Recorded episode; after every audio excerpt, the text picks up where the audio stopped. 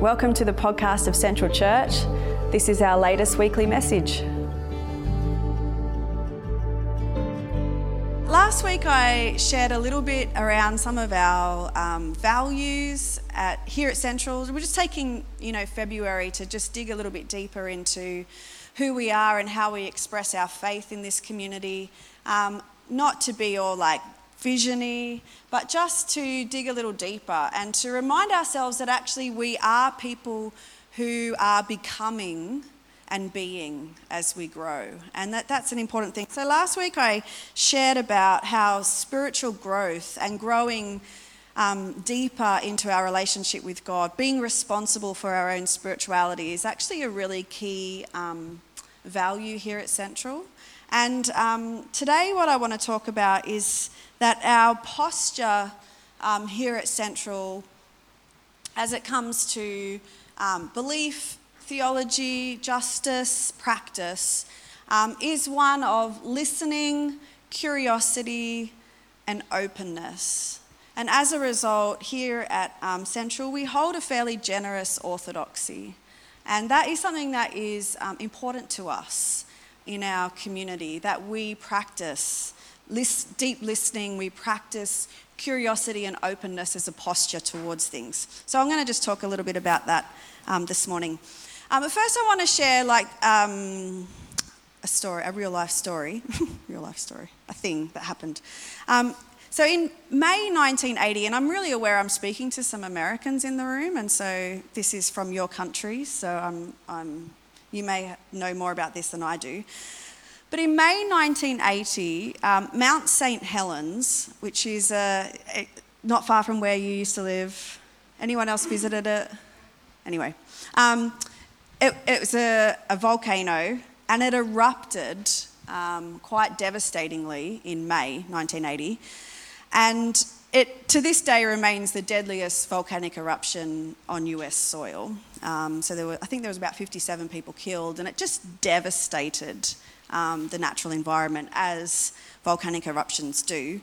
Um, so yeah, the, the previous one was the mountain, that was what it was the, the year before the eruption. This is what it was um, a few months after it erupted. So it actually lost about 400 metres of elevation. That's the, roughly the height of Mount Keira. So it just like lost so much. And then it developed a 1.6 kilometre wide crater. Um, so it changed the, absolutely changed the landscape of the mountain. And of course, as volcanic eruptions do, it just devastated and wiped out all, um, you know, the ecosystem, the wildlife, and everything that surrounded it. And so the area that surrounded it before this was like really pristine old forest. Um, you know, the kind of thing you, you, you can't get back. This is some of the difference between, you know, lush old forest, almost like moonscape afterwards. And um, and I've got yeah, I've got another an aerial shot of like the difference. So in 1973, that's what it looked like. 1983, so that's a couple of years after it erupted. And then the year 2000, that's what it looked like from the air. And what had happened was scientists were expecting that it would take several lifetimes before um, the vegetation and the diversity from that space could ever regrow. Like they, it was just an utter devastating event. And at the time, that is what they thought would happen. Like it would just be like that kind of barren kind of landscape for a, a, quite a long time. But instead, like 40 years later, that space that around the mountainside has been just like prolificated with like lush grasses. The birch trees have started to come back. The wildlife is there. The streams and lakes are teeming with life. And it was extremely unexpected that that kind of thing would happen um, quite so quickly. And what they discovered, um, what they, they didn't know then, but they do know now, is that um, when devastating events like that happen in a landscape, um, what existed or what happened was that there were tiny little pockets of diversity and life that got um, that the devastation didn't reach. So it was little things like there's an old rotting log, and under that log was little mosses and ferns and microorganisms and creatures. And that, what was under the log, didn't get devastated and then little pockets between two boulders. Um, a little, you know, a vole. I don't even know what a vole was. That's what they said. Little vole. Like, what's a vole? A rodent, a, like a mouse, a rat. Much more dignified than the vole. Um, little little warrens, like little tunnels, animal tunnels that contained like some animals. So these they discovered these little pockets and they called them refugia, which were just these little safe refuges in which the biodiversity and the richness remained. And because of those little refugia that were just tiny little pockets scattered over this devastated mountainside, within 40 years, it's, it's come back to teeming life.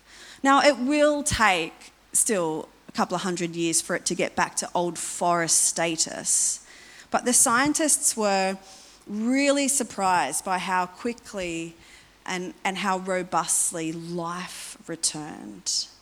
And um, they say that these refugia are like little pockets, tiny places where plants and creatures are safe, hidden shelters where life persists and out of which new life emerges.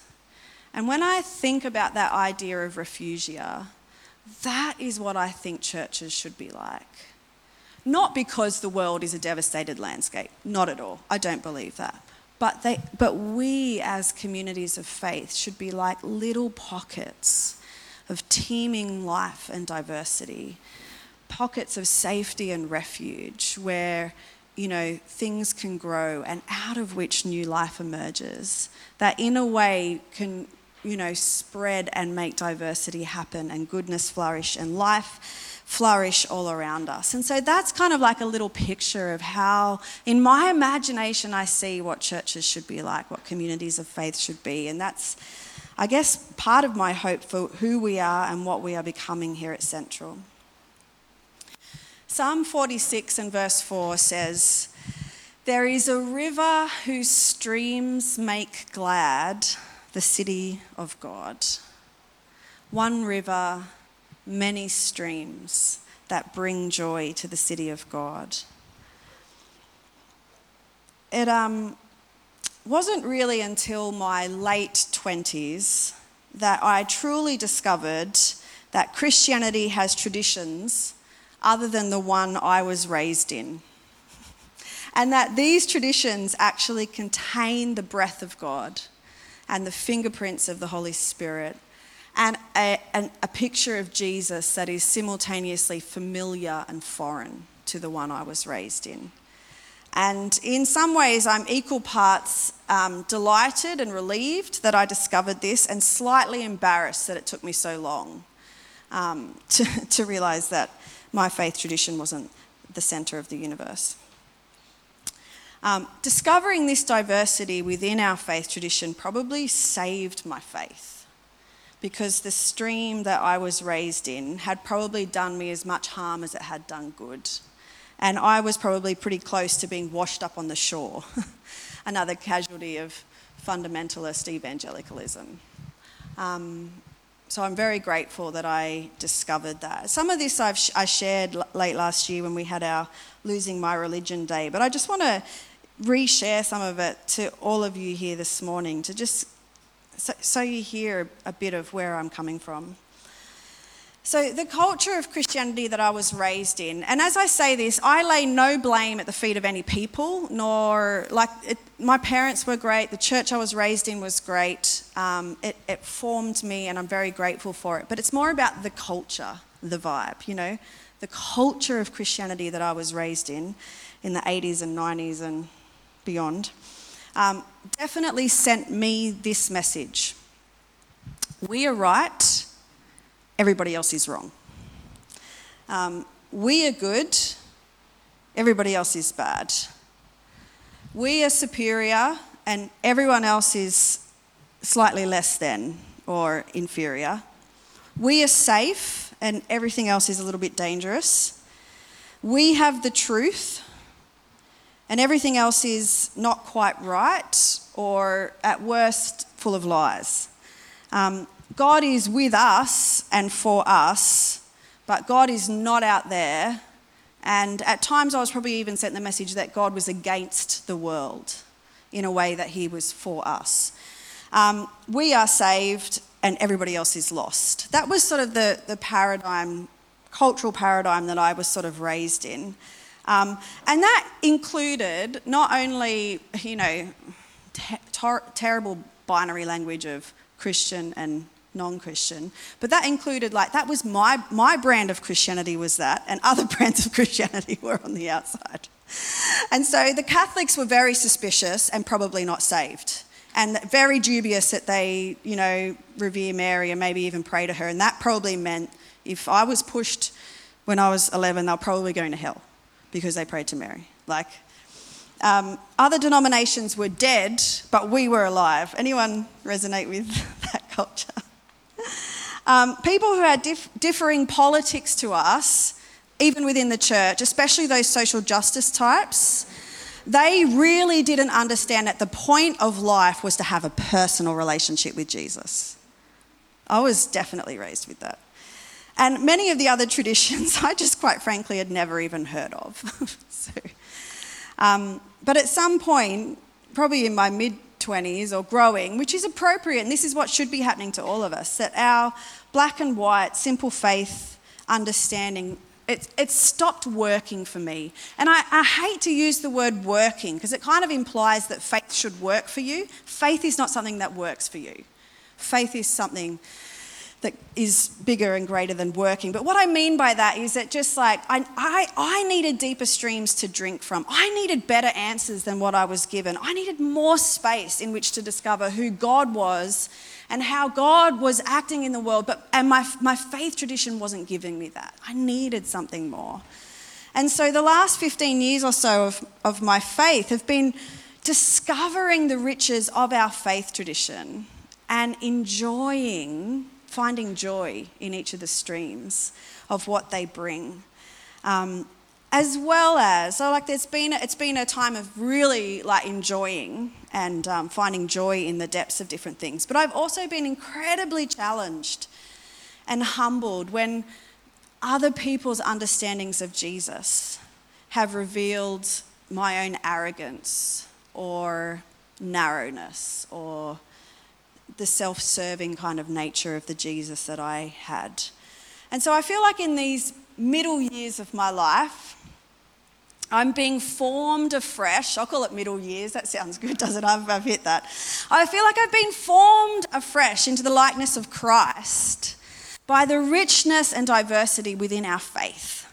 And I really do feel invigorated by what I'm discovering. And these are some of the things that have given me life. I am so grateful that I discovered the contemplative stream of Christianity. The mystics who have taught me that God is truly present in all things, that all shall be well, and all shall be well, and all manner of things shall be well, as Julian of Norwich says.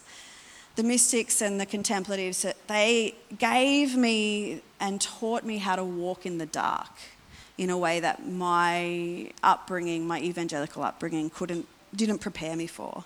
They've taught me how to find God in empty places. They've given language to the wilderness spirituality that I've experienced. They've invited me to see that God is not somewhere out there that I need to access or uh, perform for or um, move or something like that, but God is in all things and there to be discovered. And He's He's deep within me and, and others and within creation, and He's always speaking and listening and wooing us towards wholeness. And the, the contemplative stream is, is teaching me the enduring gifts of silence, solitude, and stillness. Um, over the last 15 years or so, I've been learning to listen to the wisdom um, present in all our faith tradition. The wisdom of the early church mothers and fathers and the desert abbas and ammas who have lived for God. the apophatic tradition, Eastern Orthodox theology, all the saints and doctors of the church, the rabbinic tradition that we, we follow on from, um, Celtic spirituality, Benedictine and Ignatian and Franciscan ways, the Anabaptists, the Quakers, the Puritans, the monastic tradition, all of these things that are the refugia and richness of our faith tradition, they've been energizing and forming my faith in these last little while. And it's, it's really saved me, saved my faith in a way to learn about um, and listen to the theological streams that I never knew existed. Things like liberation theology, black theology, indigenous theology, feminist and womanist theology, eco theology, queer theology, process theology, narrative and sacramental theology, open theism, missional and incarnational theology. The list goes on. The diversity, the richness within our faith tradition is enormous. And it's the river of God where there are many streams that make glad the city of God. And so all these things are kind of like forming me. And I guess as a byproduct of that, are forming us as a community. As together we sit and learn and grow. And it has become really important to me as a person for my own posture of faith that I, that I maintain a posture of listening and curiosity and openness to things. That's become really important to me rather than being dogmatic or certain or dismissive. It's become really important that that's the posture that I hold. And, it's, and I guess that's the way we've been reading scripture together over this last little while. We've been learning to read scripture with fresh eyes. Um, to, and I realize as I do this, as I, the more I read scripture, like with this open and hospitable and generous posture, the more I realize that this is actually what God has been calling his people to be like from the beginning. It's just that as, as humans, we really struggle, I think, to, to maintain these postures because it's much safer for us, and actually, it's a human tendency to gravitate towards that which is the same as us and that which is comfortable. So, the natural, what, what happens naturally in our humanity is that we do, we gravitate like towards like, we gravitate towards that which is comfortable and safe, and we gravitate towards that which confirms what we already believe. So, it's actually counter, um, you have to kind of like counter some of your tendencies to actually become a person who will make space for and listen to people who are different and to ideas that are strange um, that will make, make place um, for, the, for what's foreign and strange. That's like a, a practice that we have to, it doesn't come naturally. It's something we, we can adopt. And it's something I want us more and more as a faith community here to keep adopting. So I want to just read out some of the sec- um, selections of scripture that speak into this so you can see how across the whole arc of scripture, God is inviting his people to richness and to diversity, to openness, to curiosity, um, to welcome those who are strange and different and that which is strange and different. So let me read, I'm just going to read them out. They will come up on the screen so you can see them.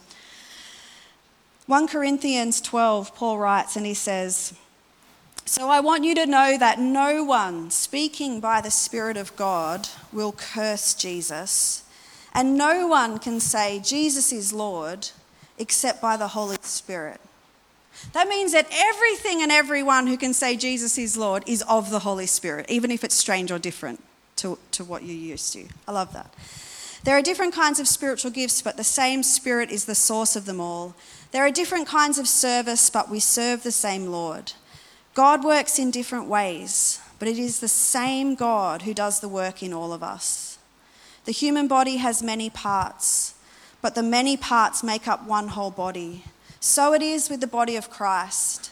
Some of us are Jews, some are Gentiles, some are slaves, some are free, some are conservative, some are progressive, some are black, some are white, some are foreign, some are different, but we have all been baptized into one body by one Spirit, and we all share the same Spirit. Yes, the body has many different parts, not just one part. In the Old Testament, it was really important to the people of God that they welcomed the foreigner and the stranger. This was really important that God embedded this into them because he says to them, You know what it's like to be a foreigner in another place. You know what it feels like to be odd and alien and different.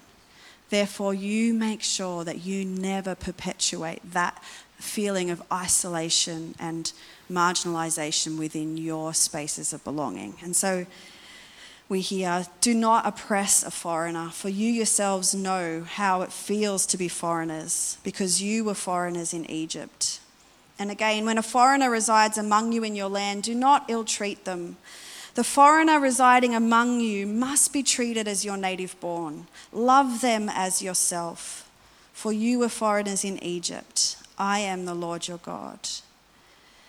The prophets go on to say, and in Isaiah it writes, Do, not let foreigners who commit, commit themselves to the Lord say, The Lord will never let me be a part of his people.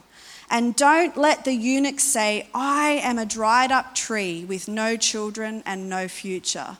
The prophet's speaking to this idea that there shouldn't be exclusionary tactics in the kingdom of God. There shouldn't be those who are welcome and those who are not, those who are right and those who are wrong, those who are safe. It's, it's speaking of this radical nature of inclusion that all are welcome, all who love the Lord have a place in the life of God. For this is what the Lord says I will bless those eunuchs who keep my Sabbath days holy and who choose to do what pleases me and commit their lives to me.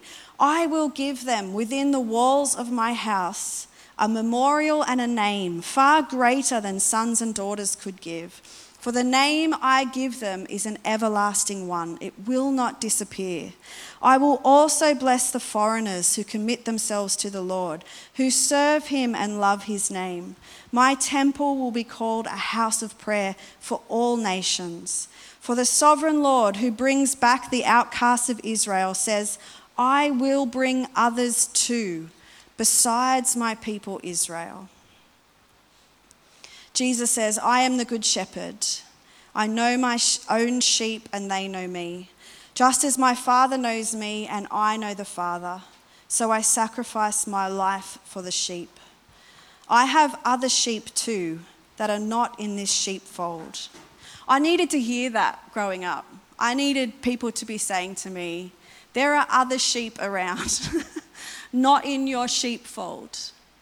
Jesus loves them too. And they might actually have wisdom for you. Don't be so black and white.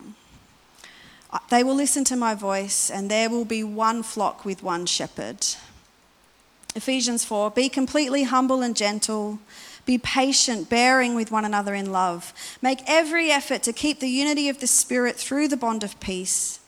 There is one body and one Spirit, just as you were called to one hope when you were called.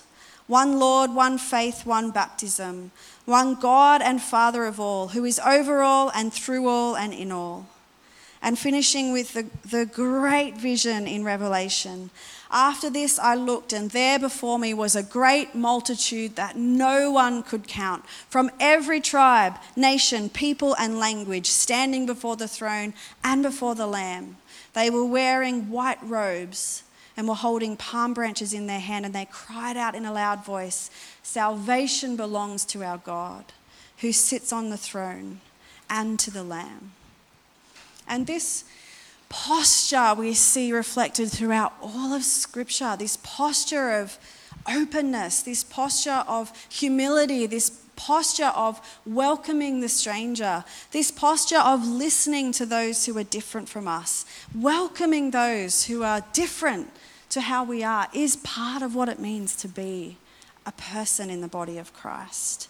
And this reflects itself out or at least we're attempting to reflect this out in our community here. And I think that this value of openness and listening and of welcoming and being able to sit with things that are different in order that we can discern what is the joy in this stream? What is the gift in this stream? How might this bring life to us? That, that's part of the posture that here at Central we want to bring to our our theology, our, our orthodoxy, you could say, how we, believe, how we believe, and also to the way in which we do justice in our community. So I just want to talk a little bit more specifically about those two things in terms of like who we are at Central. So here at Central, we will practice a generous orthodoxy, a recognition that there is much depth and breadth within our, our historical faith tradition.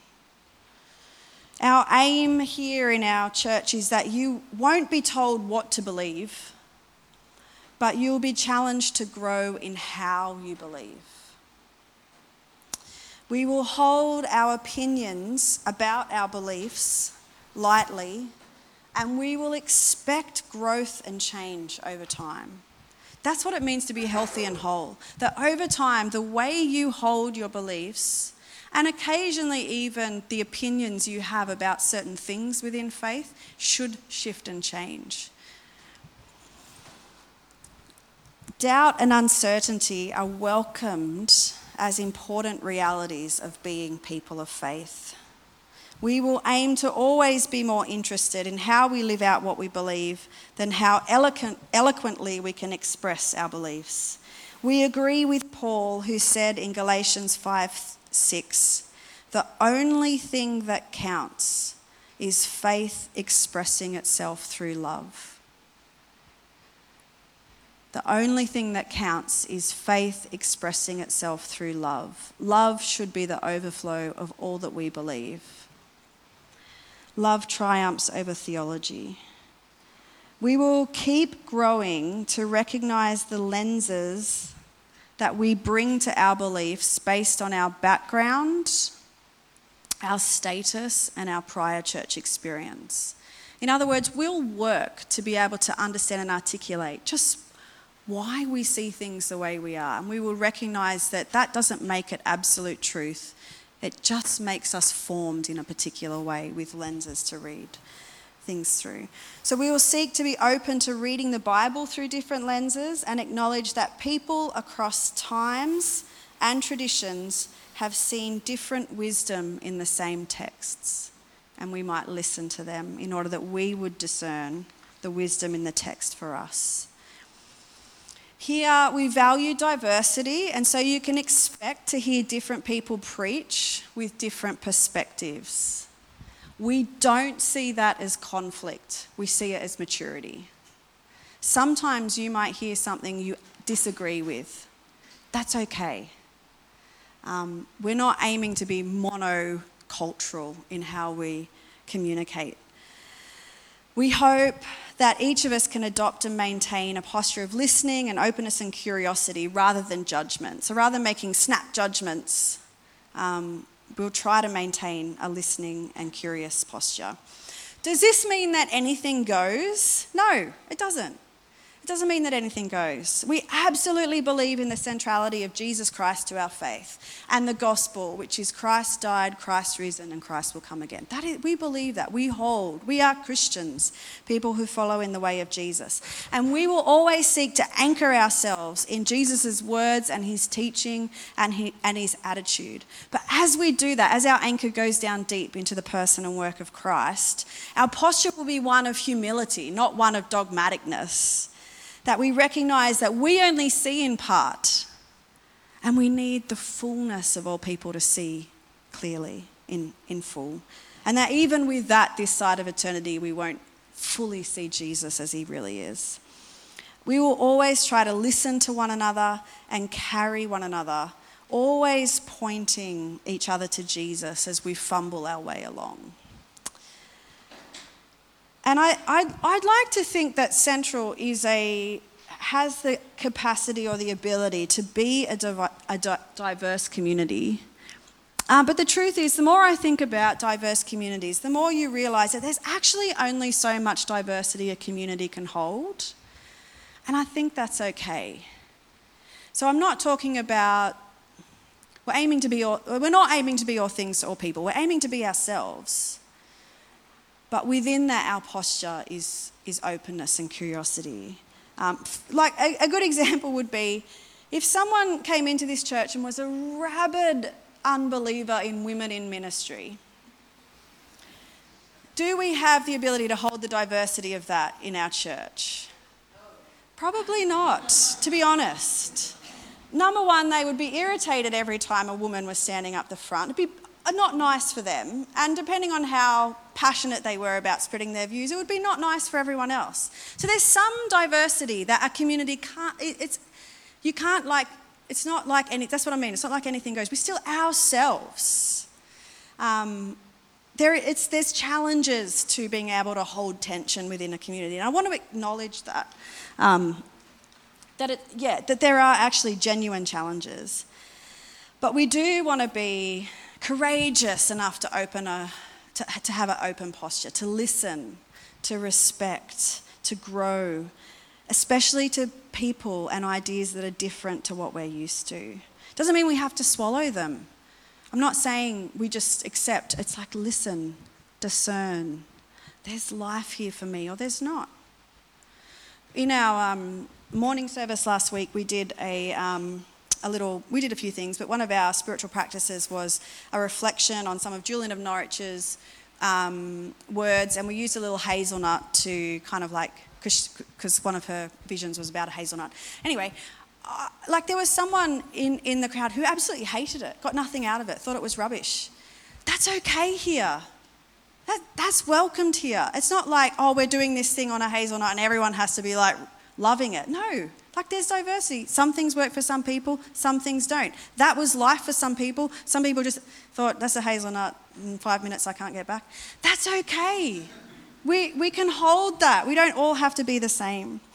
Um, we are who we are. We're not Catholic, we're not Orthodox, we're not Anglicans, we're not Celtic. But we have all of those streams energizing us and making glad who we are here. So that's a little bit about how we hold our theology. In terms of justice, and I'm leaning in a bit to like Becca's Becca's realm. So if you want to say anything afterwards, Becca, you can like correct me, not correct me. But when it comes to justice and the way we're we're seeking to outwork um, the, the justice and the mercy of God in our context, what we're doing is we're seeking to like really lean into issues of justice, knowing that our wholeness, our shalom, our healing is tied up with everyone else's. We're growing in that understanding. Um, we want to recognize that everybody is on a journey, um, certainly with issues of justice, with wrestling, wrestling with how our faith expresses itself in these areas of injustice and justice. And we want to have a community where we're patient with one another as we learn and as we grow.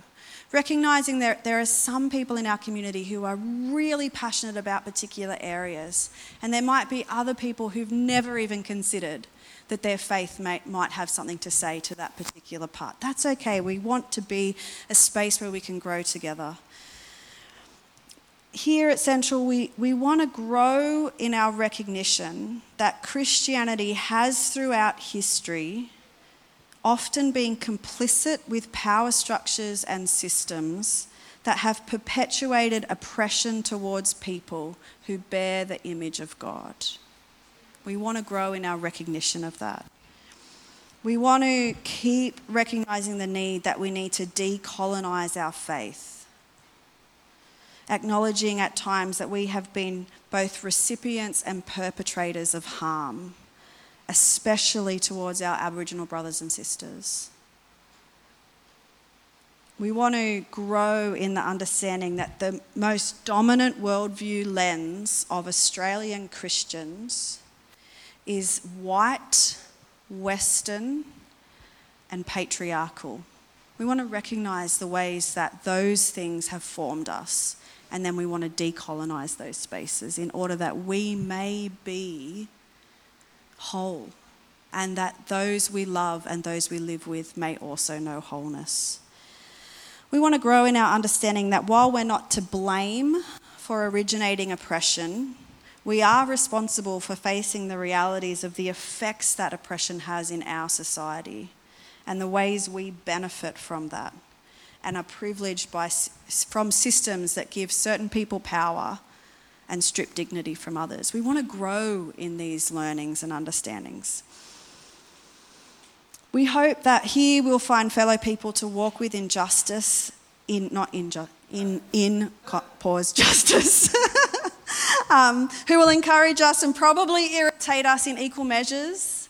I would say that one of the main ways that I've grown in my understanding of the importance of my faith and justice is by being confronted and being irritated. And it's not been a pleasant process, but it's been really good for me. And so I'm quite happy to sometimes hold spaces that are uncomfortable and are confronting because that's actually some ways how we grow in these spaces. It's okay. Um, as individuals and community, we will always attempt to lay down our privilege and stand with the marginalised. And here at Central, we believe that the table of the Lord is long enough and wide enough for everyone. And nobody should be underneath begging for crumbs. And so we will continue to grow in our celebration of diversity, providing welcome for all people of different ethnicities, abilities, sexualities, age, gender, or race, because we believe that every person is made in the image of God and is worthy of respect and love and dignity. And so these are some of the things that we're becoming, attempting to become, fumbling our way towards. This is the posture that I want us to keep having here at Central posture of openness, of curiosity, of, of listening. That we would not just gravitate towards those who are the same as us, but that we would practice what God's people were always pra- taught to practice is to welcome to welcome the different, to welcome the alien, to welcome the stranger, to be hospitable in our posture, in our thinking, and in our beliefs, and in our practice towards justice. So that's what I wanted to share this morning. And just um, so it's not, you know, here at Central, we also believe it's not just like I don't just get to say, I don't just get to say what we are. We are becoming this together through conversations, through listening, through um, all kinds of things. And so, just to finish, I've got a couple of questions that I wouldn't mind you, you reflecting on, just with the people that sit around you. Um, if you're, if you're sitting next to your husband or wife and you, you know, you, you can have this conversation with them in the car on the way home, maybe, you know, it's fine if you want to, but maybe you could go and sit next to someone different and practice this. Here are some questions that I just thought would be good for, for us to just talk about and wrestle with as a community as we uh, finish up today, and then we're going to come to the table. Having a posture of openness, curiosity, and listening takes courage and the ability to sit in discomfort and discernment. How do you go with those things? And what's usually your first reaction to something that's foreign? Maybe if you can like think about that and share with someone, just like let's just like be honest about what our first reaction to foreign or strange things is. And then the second thing you could just wrestle with or talk about, it's hard to hold difference in relationship. It is actually a hard thing to do, and it's even harder in community to hold tension. But what are some of the things that we can do or we can keep doing as an expression of the body of Christ here that we might be able to hold the tension of difference well? As we love one another. So, how about we just, you know, just in little groups of two or three, just you don't have to do both of those questions, you can just pick one. But how about we just take five minutes to just um, talk about this, share some ideas, wrestle it through, um, bring some things up that you'd like to share. Sound all right? I'd love to hear a few people just sort of share or feedback some thoughts that came up in your discussion, something someone else said that was really good just it doesn't have to be answers to the questions. It can just be thoughts that were raised for you guys as you're chatting. Could be challenges could be yeah. Anyone want to share something? Justin all right. We were talking about lots of things but um, i've previously been part of a church where people have left that haven't been treated well and i didn't do anything. I didn't ring them up. I didn't really even pray for them, or my wife might have known them. I didn't really, you just sort of let them go and move on. And that's not the same as colonization, but there's some level of, um, yeah, these people had no power and I just was complicit or whatever the right word is. And it's like somewhere in this is sort of changing to not be that person. It doesn't mean, oh, that church was bad, we're good. That wouldn't happen here. It doesn't mean that. It means, um, I don't know, I don't even know the rest of the sentence, but there's that. Hopefully, that is a good answer. It's, yeah, it's the challenge of becoming, isn't it? The challenge of becoming some, something, always growing. Anyone else want to? Oh, yeah, I, Becky. Um, yeah, so with some of the youth kids, um, we just talked about the idea that sometimes when something foreign comes to you, at first you're like, Ugh! and then as the more you get to like think about it, or you're the more you're confronted with it, the more you have the option for that to change, and the more, yeah. So sometimes there is kind of a process rather than just the like immediate, oh yeah, this is fine. It's good. It's very good. Eloise. Um, we talked about how um, sometimes the the openness and the curiosity for different practices is much easier than sitting with uh, a theology that doesn't click with your character of God in your head, and so maybe baby steps is basically what we got to at the end of the conversation, I think. Don't try and bite off more than you can chew, but listen to other people chewing. that's, that's great. That's Luke's pet hate, listening to other people chewing. It just occurred to me as we were discussing it, but one of the reactions that I think I get to things that are foreign and strange and different is fear. And I guess recognising the fear and facing that and being open to change is yeah, part of the journey. Yeah, I think that's true for fear is an automatic reaction to things that are different and learning to hold that is it's a difficult thing, but a, a healthy thing. Hello. Hello. Um, I was just thinking now, I didn't say this in our group, but um, yeah, in, in parenting, um, I'm often quick to shoot off a no to whatever it is uh, that disturbs my peace.